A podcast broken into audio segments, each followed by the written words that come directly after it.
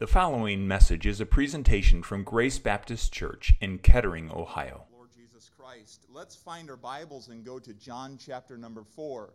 John chapter number 4, and we'll continue to uh, sing and rejoice in the resurrection, but I want to lead you through a, a thought a, a thought pattern here this morning. And I want to talk about this matter of Jesus caring for you. You know, have you ever heard someone say something along the lines of, I couldn't care less? How many of you ever heard something like that before? Now, how many of you have ever, no, don't, don't, don't admit to it.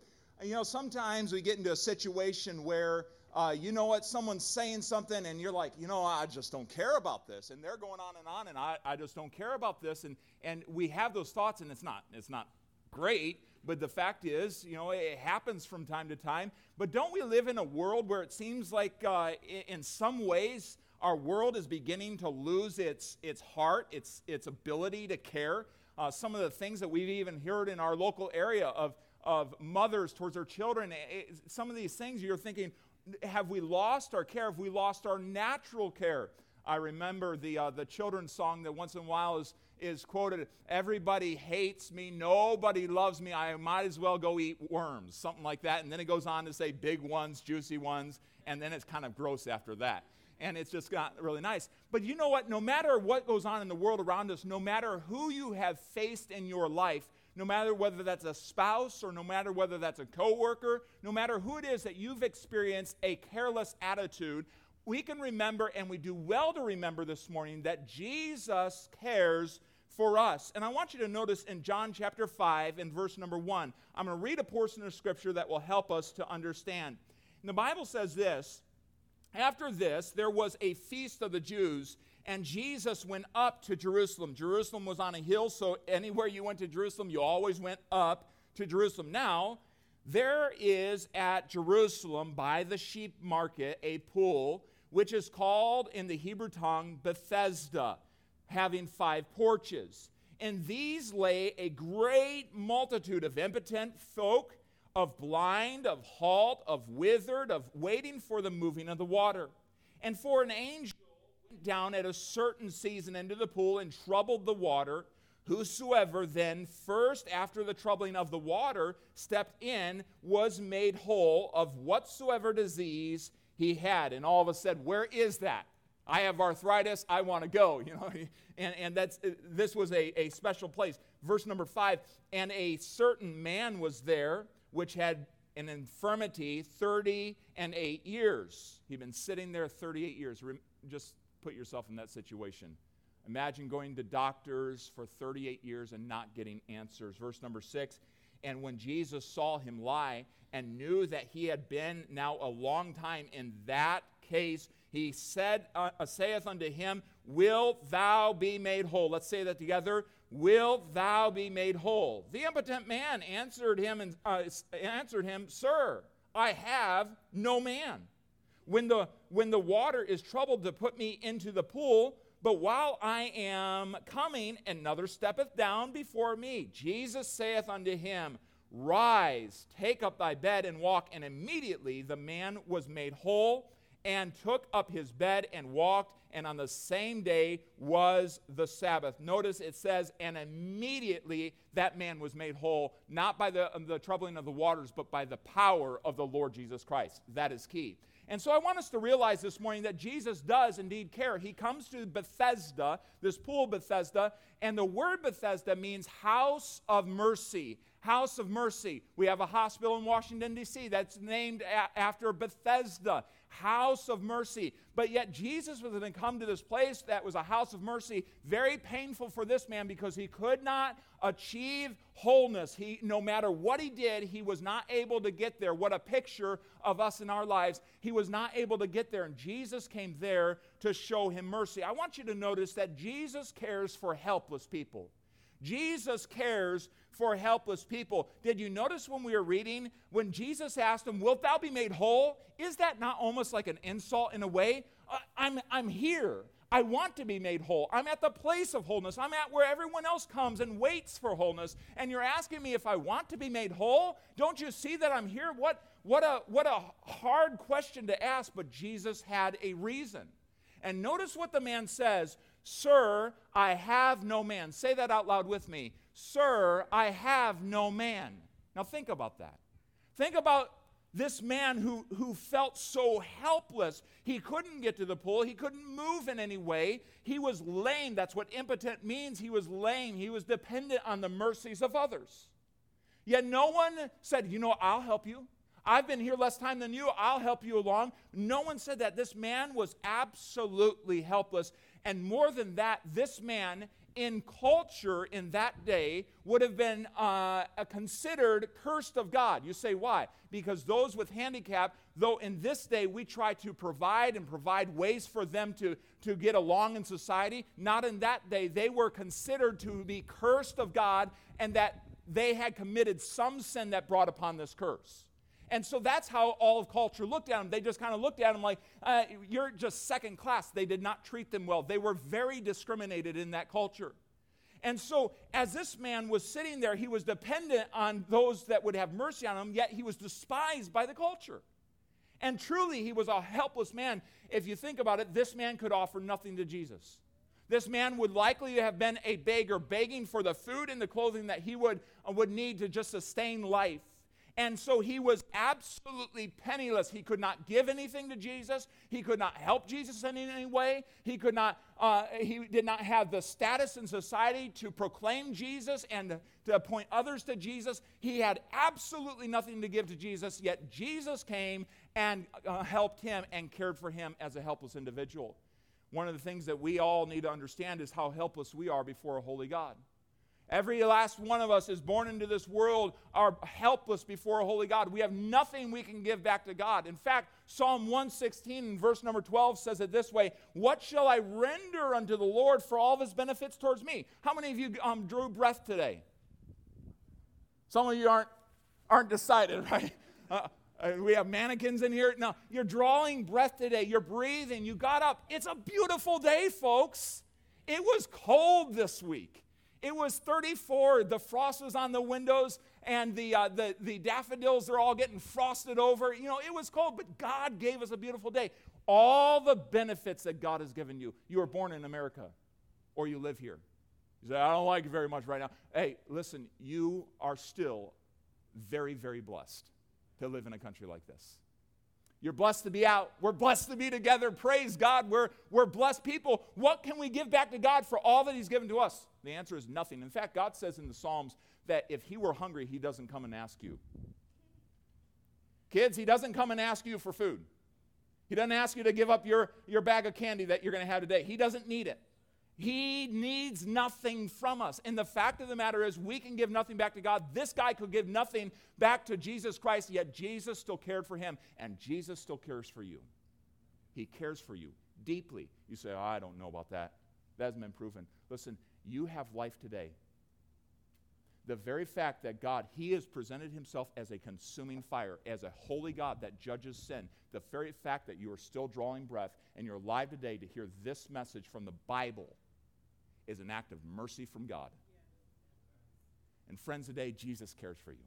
Boy, does he care for you. But I want you to notice he cares for helpless people, but also sinful people. Notice a little later in this uh, chapter, in verse number 14, it says, Afterward, Jesus findeth him in the temple. By the way, he went to the temple and he kind of stirred things up because the religious leaders didn't like anyone taking attention away from them, the Pharisees. And so now Jesus is kind of the, the main center of attention in town because he's healed this man and that he healed him on the Sabbath day. And they had very uh, great restrictions on, Sab- on the Sabbath day. They couldn't even walk um, over a certain amount of, uh, of steps on the Sabbath day. And so they were very, very upset. And so Jesus comes and afterwards finds him there in the temple. And he, said, uh, he, he finds him and said unto him, Behold, Thou art made whole. Sir, you've been made whole. And it, didn't, it wasn't a wholeness that came over amount of time. He said, he did not say over the next five years you're going to be made whole. In an instant, Jesus makes them whole. And by the way, Jesus does the same thing for us spiritually uh, today. In an instant, he can make you whole. And then what does he say? Sin no more, lest a worse thing come upon thee. And the man departed and told the Jews that it was Jesus that made him whole. Now, I want you to think about this. Some people suggest in this case, there, there are times where Jesus healed people in Scripture, and he was asked the question Did he sin and have this come upon him. And Jesus said, No, this was for the glory of God. God allowed this for his glory. And in this situation, Jesus specifically tells him, Listen, you don't go on living in sin or a worse thing come upon you. Some scholars believe that, that perhaps uh, he, he had sinned, and in this particular case, it was brought on because of sin. Regardless, do you know what Jesus notes? Is the presence of sin in his life and his need to be aware of that. You know, you can never come and find wholeness in Jesus Christ until you are first aware of your own sinfulness before a holy God. You say, I'm not, I'm not sinful. Friends, you, you get that statement in your life because you've compared yourself to somebody else in life. But you failed to compare yourself to God, who is absolutely holy. He, he dwells in complete light, and there is no darkness in him at all. Not one. You say, Well, I only tell white lies. Friends, white lies before God are absolute deceit. They're wrong. And no matter what it is, no matter how small, no matter how you rationalize it, before a holy God, we're all sinners today. Every one of us. And Jesus notes in this man the presence of sin. And you know what? I find that the presence of sin is found very early on in life. Very early on. Sometimes we don't even realize it. Last night, I was getting my youngest daughter ready for bed. And I love the fact that I'm a parent right now, and there's all sorts of great illustrations, okay? Last night, give me the picture of Savannah. She, this was taken the other day. She is just, she's two, she's cute, she knows it, and uh, she's also finding out that she can sin. You know what? I bring her back to the bedroom, getting her ready for bed, and uh, it was just her and I in, uh, in there. Sheila was out in the living room, could overhear. I, I, I change her diaper. I, I set her up. I said, It's time for bed. And she looks at me and says, Mommy said, do not take a nap. Just like that. And she had the hand motion and the foot stomp together. You know what that was? That was a bold face lie out of a two year old. She puts words in mom's mouth. And the fact is, sin is in us from the beginning. We sin because we're sinful, because we have a sin nature. You say, well, no, you know, my two year old won't sin. Listen, just, just come on now. You, you either make that statement because it's your first child, or you haven't, you haven't come to light and they, they haven't destroyed something in your home that you realize, you know, they, they, are, they are little sinners. In fact, David said, Were you born from the womb speaking lies? So I don't like that listen, there's a, a child gets fed, mom puts them down, and, uh, and immediately leaves the room. Nothing's wrong. Their, their diapers change. They have all the food that they need, leaves the room, and screams bloody murder. What a little liar. it's a reality. We sin because we're sinners. Now, there's such a thing as the age of accountability, where they come to realize their sin before a holy God, and that takes some time. But the fact is, the presence of sin is in our lives from the get go. And it's amazing to me that adults will go through their whole life saying, I'm not a sinner. I'm not that bad. Listen, you have not yet realized that before a holy God, Jesus sees sin in us. Could I urge you this morning not to repel that, but to say, you know what? You see everything. God sees everything. Yeah, I'm a sinner too. I'm a sinner too. And so here we have a man that that had sin in him. And Jesus says, Go on, live in your wholeness, live out of your wholeness that I have given you. We are sinful in the eyes of a holy God. The Bible says that Jesus did not come to call the, the whole to uh, healing, he came to call those that were broken and sick and sinful to repentance, it says in the book of Matthew. The wisest man in all the world, Solomon, King Solomon said, There's a, not a just man upon the earth that doeth good and sinneth not. So, all of us are sinners before a holy God, and how we need to realize that Jesus cares for helpless people, but Jesus cares for sinful people. And while the world might tell us, oh, church is a place of judgment, you realize it's not a place of judgment. It's a place where you can find true healing, but you have to realize first, I have cancer before I can find healing. I have sin before I can find wholeness in the Lord Jesus Christ. Oh, Jesus cares for your soul as we watched that video a few moments ago, uh, my heart is moved as I see the compassion and care uh, toward the woman at the well, that Samaritan woman. What an amazing exchange that that was. The Bible tells us that Jesus loves. He surely does. In John chapter number 4, we see that throughout that chapter, the love of the Lord Jesus Christ for this woman. The Bible says in John 13 and verse number 34, A new commandment I give unto you, to those that were his disciples, those that believed on him, that ye love one another. Now, notice, he does not tell us to love without giving himself as an example, as I have loved you. Boy, that's, that's huge love. Because we, as we heard a moment ago, he loved us with the cross. You say, Does Jesus love me? Yes, he does. He proved it 2,000 years ago on Golgotha, on Calvary's Hill. He loved you with the cross, but God commended his love toward us in that while we were yet sinners against him, sinning against him, he died for us, is what it says. John 15 and verse 13 Greater love hath no man than this, that a man lay down his life for his friends. That's the ultimate sacrifice, as we would say. The ultimate sacrifice. And Jesus gave up his life for you and me. If you already believe on him, I encourage you on this day, let his love, let his love just reassure your heart. Let his love ignite your passion for him. Let it ignite devotion in your life towards him. If you've been far away from Jesus Christ, let his love draw you back. If you don't know Jesus yet, let his love draw you to uh, draw you to him in salvation. He loves you. Now notice in John chapter 4 and verse number 3, he left Judea and departed again into Galilee. Let's get that on, on the map for a second. Let's um, figure out where he's going. He's going up from, uh, from Judea, that's down where Jerusalem is, and he's going to go all the way up to the Sea of Galilee at the top, beyond Samaria. Samaria kind of was the halfway point in between Judea, Jerusalem, and all up in Galilee. Samaria is right in the middle. And it's an amazing thing. We find that he goes through Samaria. In fact, in verse number four, he says, He must needs go through Samaria. He must needs go through Samaria. Now, I can think of some cities that I don't uh, particularly like going through. Uh, I went to college in Wisconsin. And when I went to college, it required me to always go through Chicago. I don't have anything against people of Chicago. I have everything against their traffic right? I don't like it. I, and I don't, I, I, it was a great day when I was done with college and I did not have to go through Chicago all the time. You could go through there at midnight and they'll have the roads shut down. It's just an amazing, amazing thing. And so uh, there's some cities I, I don't prefer to go through. Jesus says he must needs go through Samaria. Why, Jesus? Why do you need to go through Samaria? Because he loves people wherever they are. You say, well, that doesn't make sense to me. Samaria was populated by what they would say in that day half breeds, half Jew, half Gentile. And the Jewish people, oh, they hated the region of Samaria. They, they, didn't, they weren't worried about the traffic in Samaria. They were worried about the people in Samaria. They did not like the people. You talk about discrimination, they had it towards the people of Samaria. And so that's how they felt. They didn't go through there. So when Jesus was talking to his Jewish disciples and saying, I must needs go through Samaria, their ears are pricking up. No one needs to go through Samaria. No one wants to go. What are you doing, Jesus? Why in the world would you go through Samaria? He says, I must needs go. It was the most direct route. In fact, the Jewish people would, would go around Samaria. They would go miles out of their way just not to go through Samaria.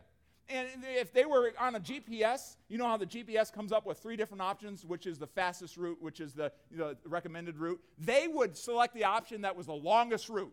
They would go all the way around Samaria because they did not want to go through there. They wanted no association with him. The region of Samaria was extremely despised by the Jewish people, and so they'd take these roundabout routes. So when Jesus said, I'm going through Samaria, he had a purpose in going there. He was specifically going to Samaria for a person there. He specifically went there. And I want us just to remember this just like he specifically went there for this woman, he specifically came to earth for you. You say there's billions of people in the world. Yes, there is, but he specifically came for you. He specifically came for you. Now think about that. You might feel unloved. You might feel worthless. You might feel like your life is at the end, but Jesus loves you wherever you are wherever you are. You say, oh, I'm in a really bad place in life. He loves you wherever you are. Wherever you are. There is no place that the love of Jesus Christ does not extend to. He loves you wherever you are. You say, Well, you don't know my family, Pastor. He loves you wherever you are. Uh, you don't know my, my home situation. He loves you wherever you are. You don't know what, what uh, type of people I, I run with. He loves you wherever you are. He loves you. And he went to Samaria to prove that love. Philippians 2 and verse number 7, it tells us that he, he humbled himself. He took on, he took on, uh, he, he made himself of no reputation and took upon him the form of a servant and was made in the likeness of men. You know, Jesus was in a pretty good situation in heaven, wasn't he? But yet he took on human flesh at, uh, at Christmas time. We celebrate that. He took on human flesh and became the God man. He entered into our world, He entered into our living. He became like us so that he could make us like God. And the Bible says, and being found in fashion as a man, he humbled himself and became obedient unto death, even the death of the cross. Why did he do that? To come to you. To come to you where you are, specifically to you. The Bible says in 1 Timothy 1 and verse 15, Paul's testimony, the Apostle Paul's testimony. He says it's a faithful saying and worthy of all acceptation that Christ Jesus came into the world to save sinners. That's why he came. He didn't come for the whole, there are people in the world right now that think by attending church, they're going to be good enough for God. That by giving money to the church, they're going to be good enough for God. By saying their prayers and, and following the golden rule and keeping the Ten Commandments, that they're going to be good enough for God. And they and the, uh, them themselves, as they stand before God, think that they are completely whole. They think they're good enough for God. Jesus did not come into the world to, to minister to the whole. He wants them, but he came into the world for sinners. People that understand, yep, I'm a sinner. I'm a sinner. And that takes an admission, that takes a humility of heart. And he came specifically to that place, to that Samaritan woman, to this woman who, yes, was a sinner and needed him.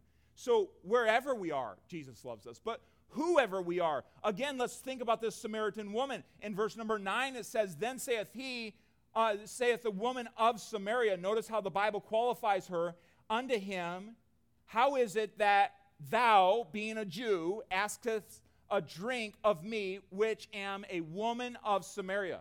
She realized that this was out of bounds.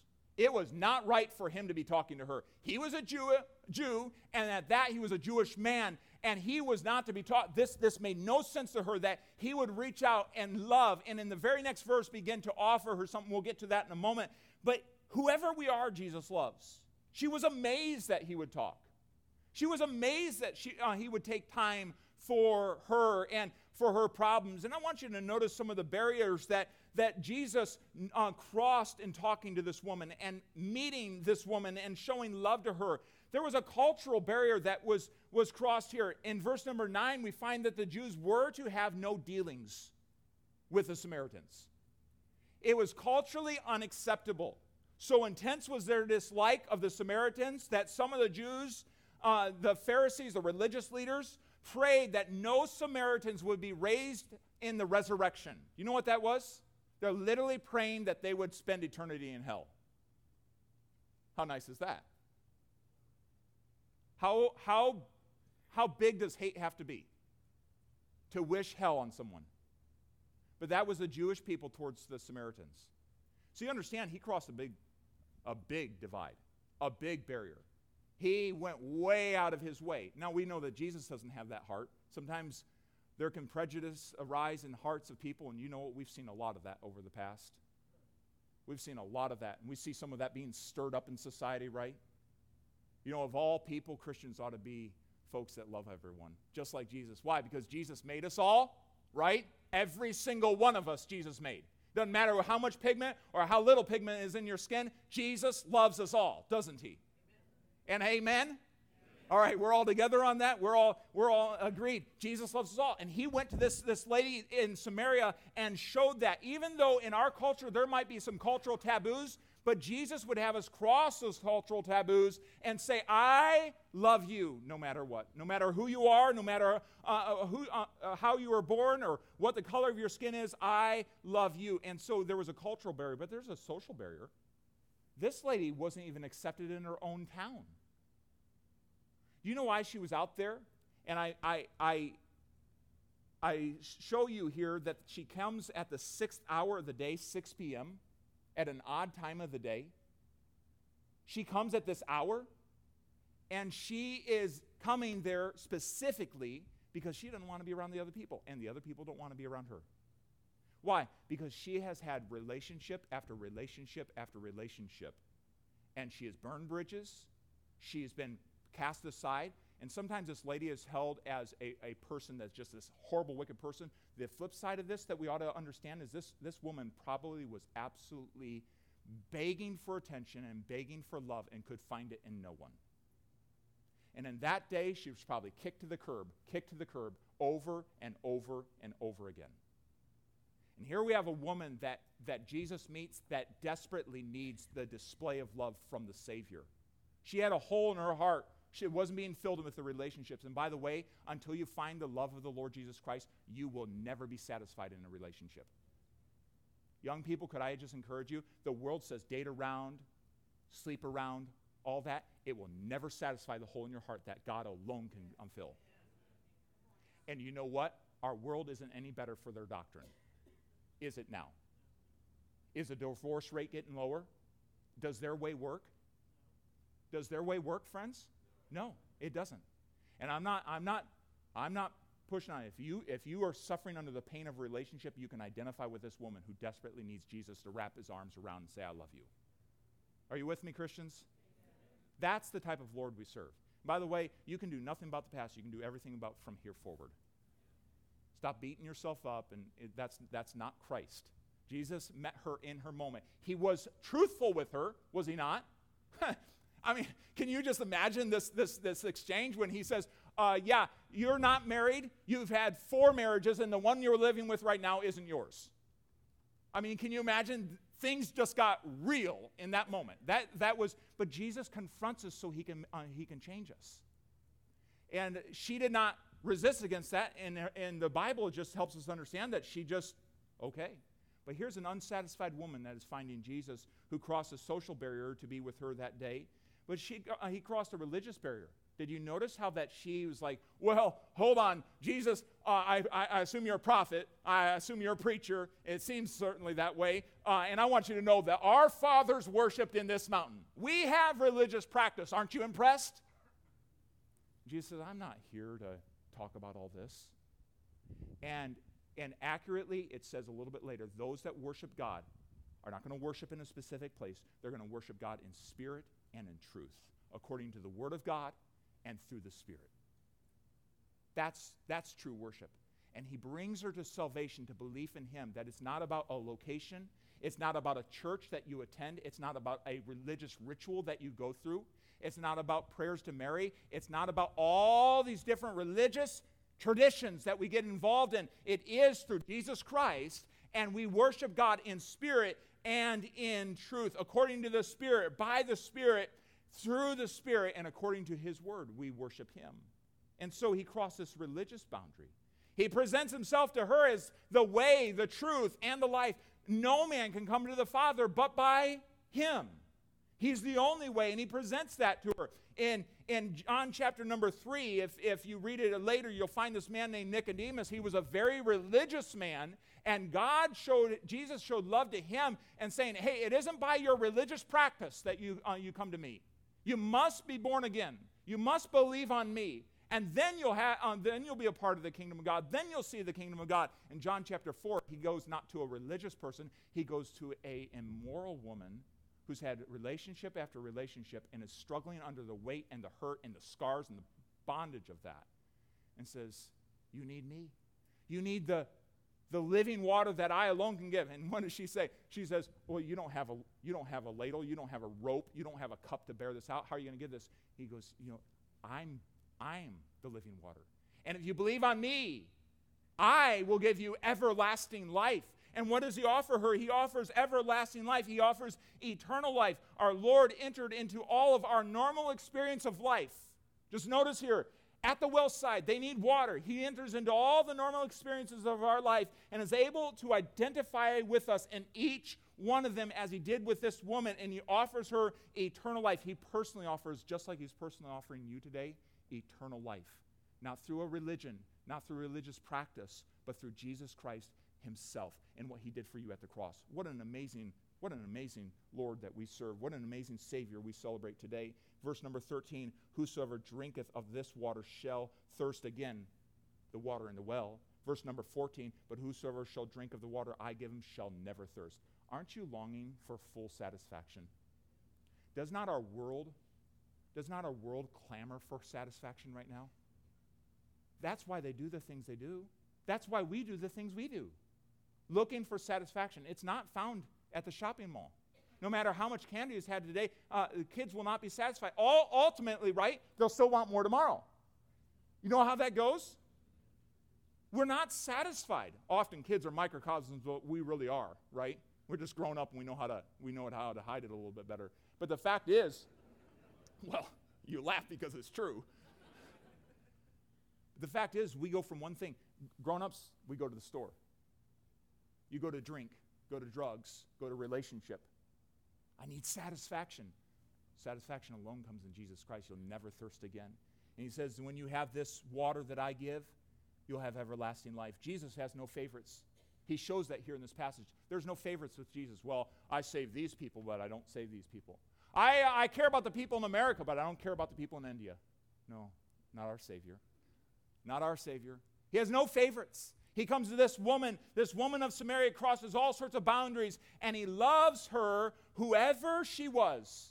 He loves her and he brings her to herself. And, and unless I leave the story un, undone, do you realize what happens with her? She goes back, she gets her husbands, all the ones that she had had relationships with, other townspeople, they run out to Jesus. And you know what the, at the end of the passage it says? It says they believed on him not for her word, not for her testimony, but because she brought them to him and he shared this message with them and they believed on Jesus Christ. Do you realize what happens in Samaria? A bunch of people get saved. A bunch of people come to Jesus Christ and find uh, eternal life in him. That's amazing what Jesus did here and totally revolutionizing this woman and all of her relationships around her. Jesus loves us so very much wherever we are, whoever we are.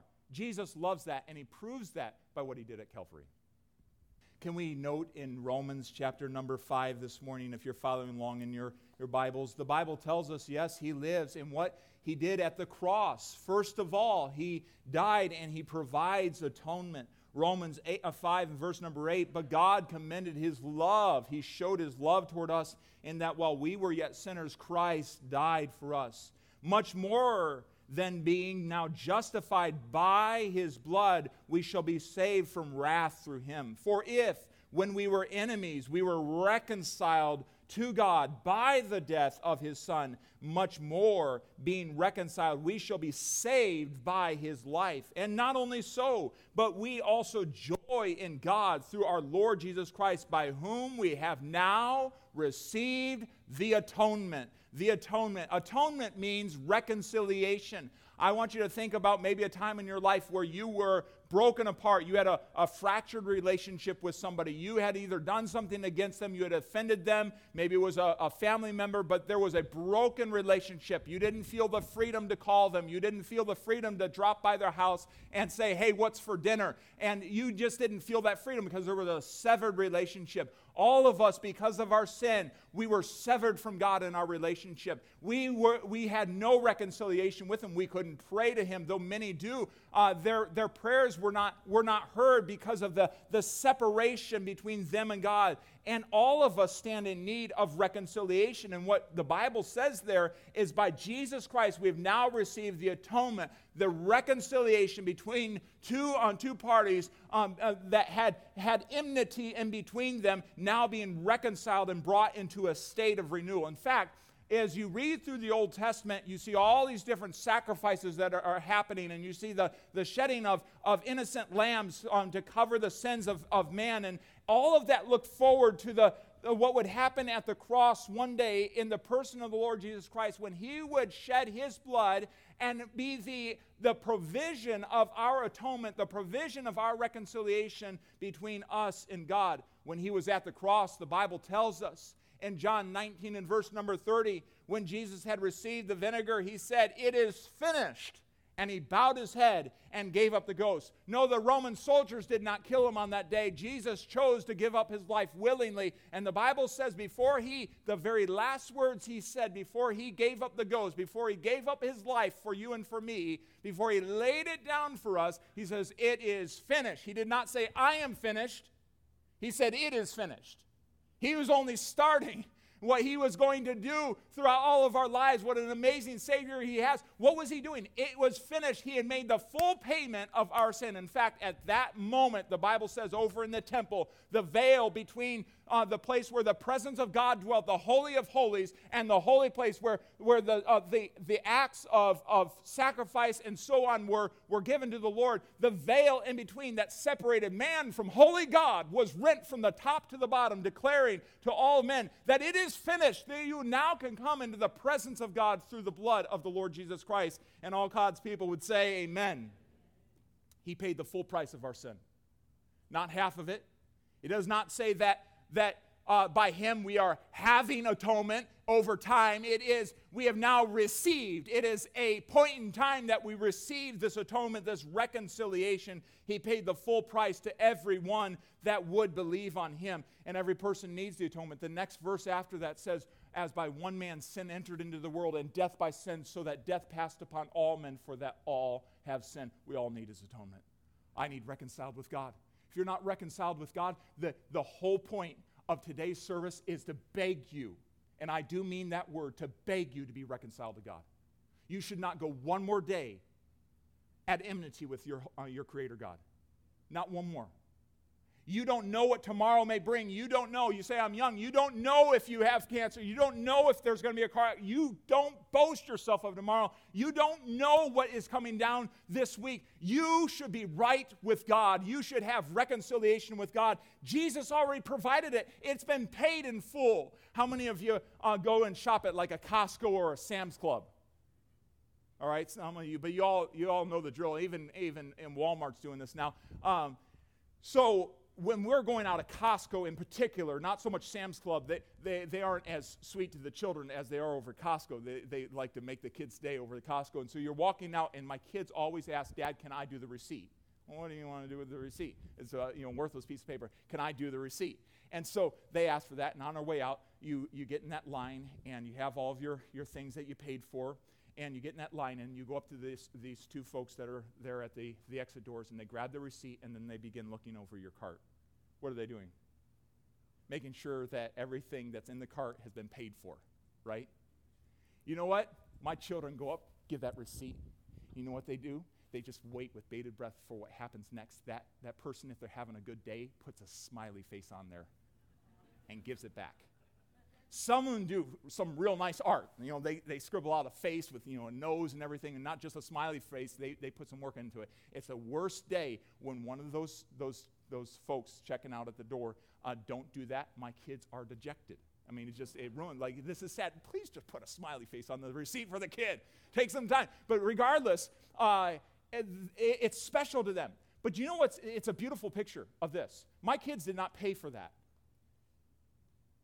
They have a receipt that is marked with a smiley face that indeed the full payment for that cart has been paid in full. And they have that receipt in hand. And friends, I want you to know you, through the blood of Jesus Christ and what he did for you at the cross, when you personally receive it by faith, you have a receipt that is marked paid in full. And you can go to God, the Heavenly Father. He looks down on this and it is fully satisfying to him. That is amazing. That is the love of God. And because Jesus lives, you can have that. You don't have to go on through life unsatisfied. You don't have to go through life continually bearing the weight and the bondage and the shackles of your sin. They're heavy, aren't they? The Bible says the way of the transgressor is hard. There's anxiety, there is, there is addiction, there is, there is sleepless nights, there is haunting thoughts in your mind of all the sin that you still bear the weight for. I, I can't tell you how many times I have people come to me and say, I'm just so tired of this. You don't have to. Jesus already went to the cross and paid for every sin that burdens you and gives you guilt. Every one. It's been paid in full.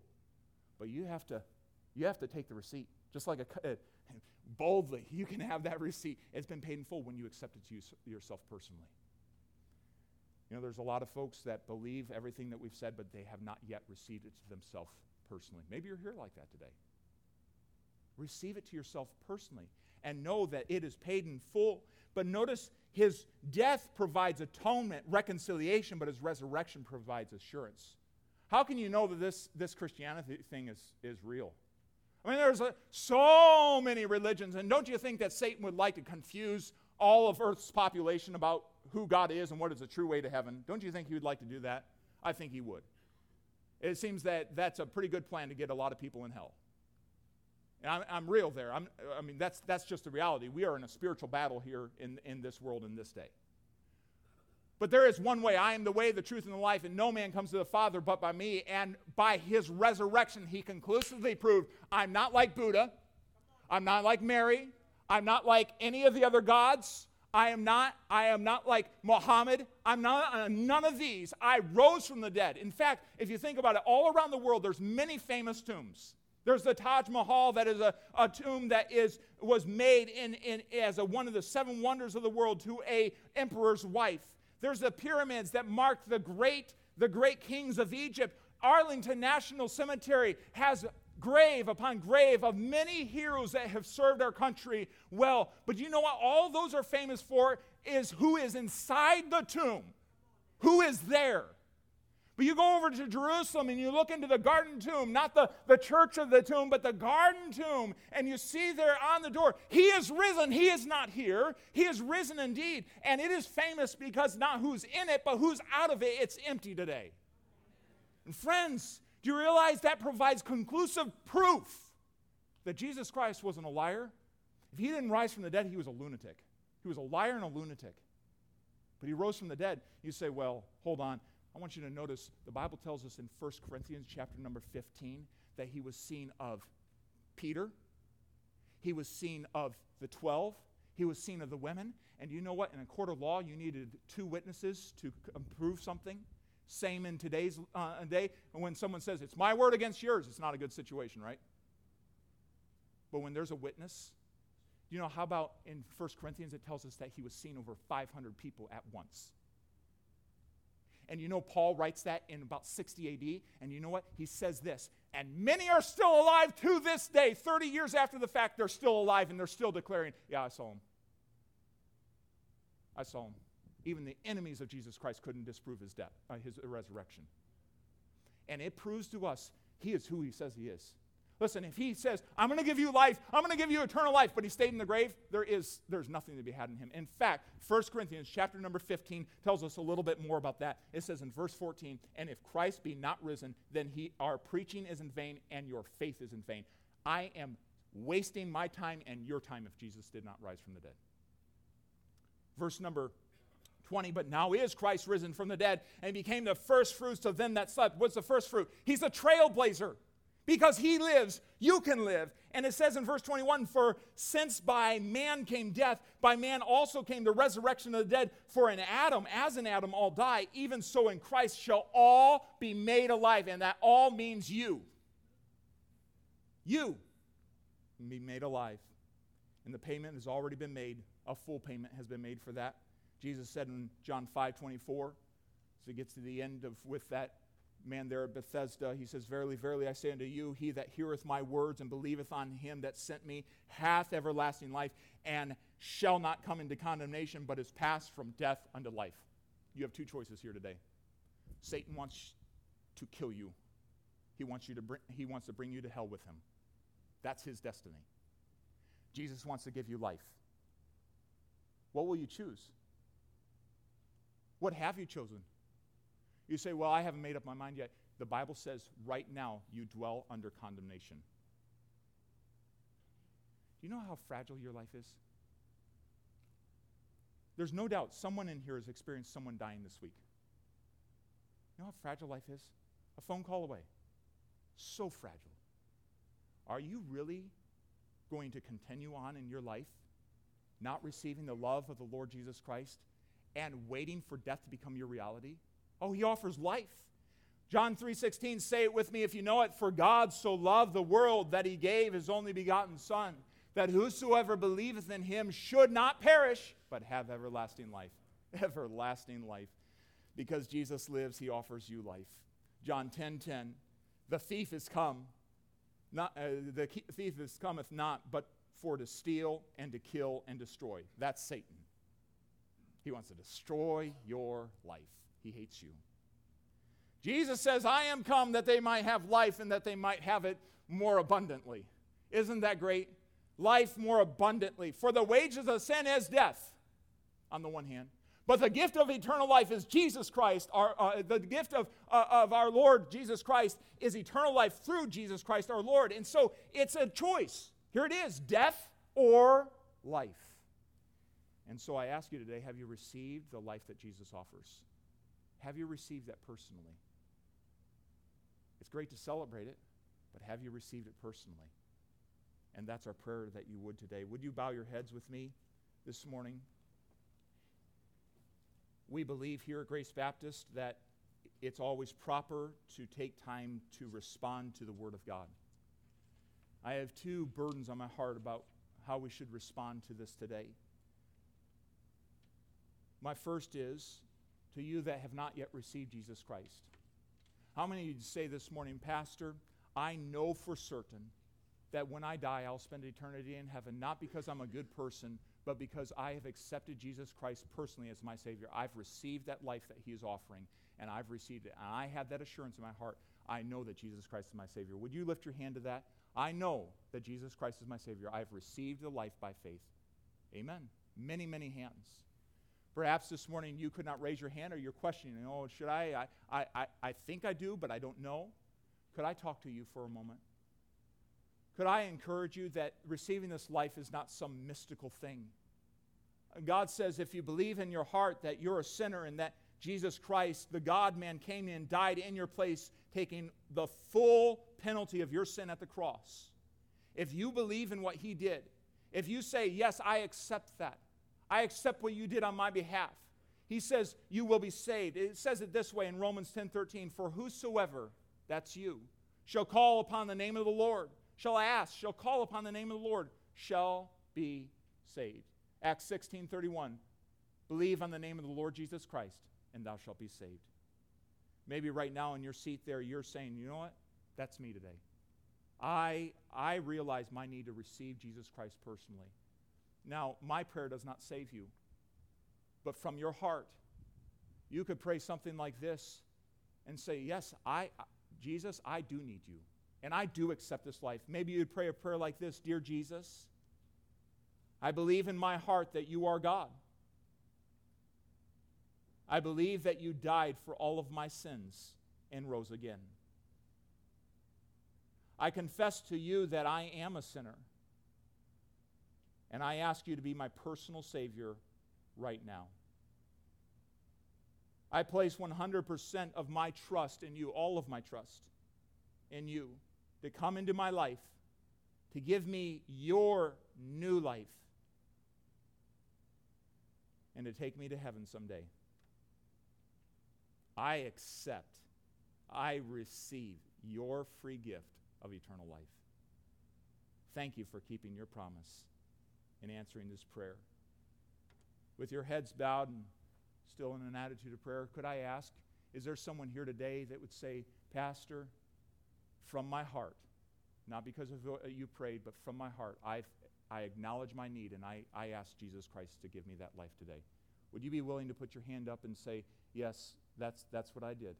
I prayed that and I've accepted the Lord Jesus Christ as my personal Savior in this moment. Amen. I see that hand. Anyone else? Amen. Amen. I prayed that not because you prayed it, but I prayed it from my heart. Anyone else? Praise the Lord. You know, I wonder if you're still wrestling with it this morning, friend. I wonder if you would you would allow us to help you to go further. Help answer some questions. Maybe there's some things I didn't address in the message today and you're really wrestling with it or maybe you think you're not you you can't receive this. You're not worthy of it. Could we could you allow us to help you? We want that when this invitation's over, it won't be over. You can always you can always call us. We'll be around after the service. In fact, I'm going to be right here at the front of the auditorium until everyone is out of here. And I'll be available to talk to you and connect you with somebody, but we want to answer those questions. Could I ask one more thing? I'm, I'm, I'm so very grateful for those that said, I, I prayed that. I've received that life today. Praise God. Praise God.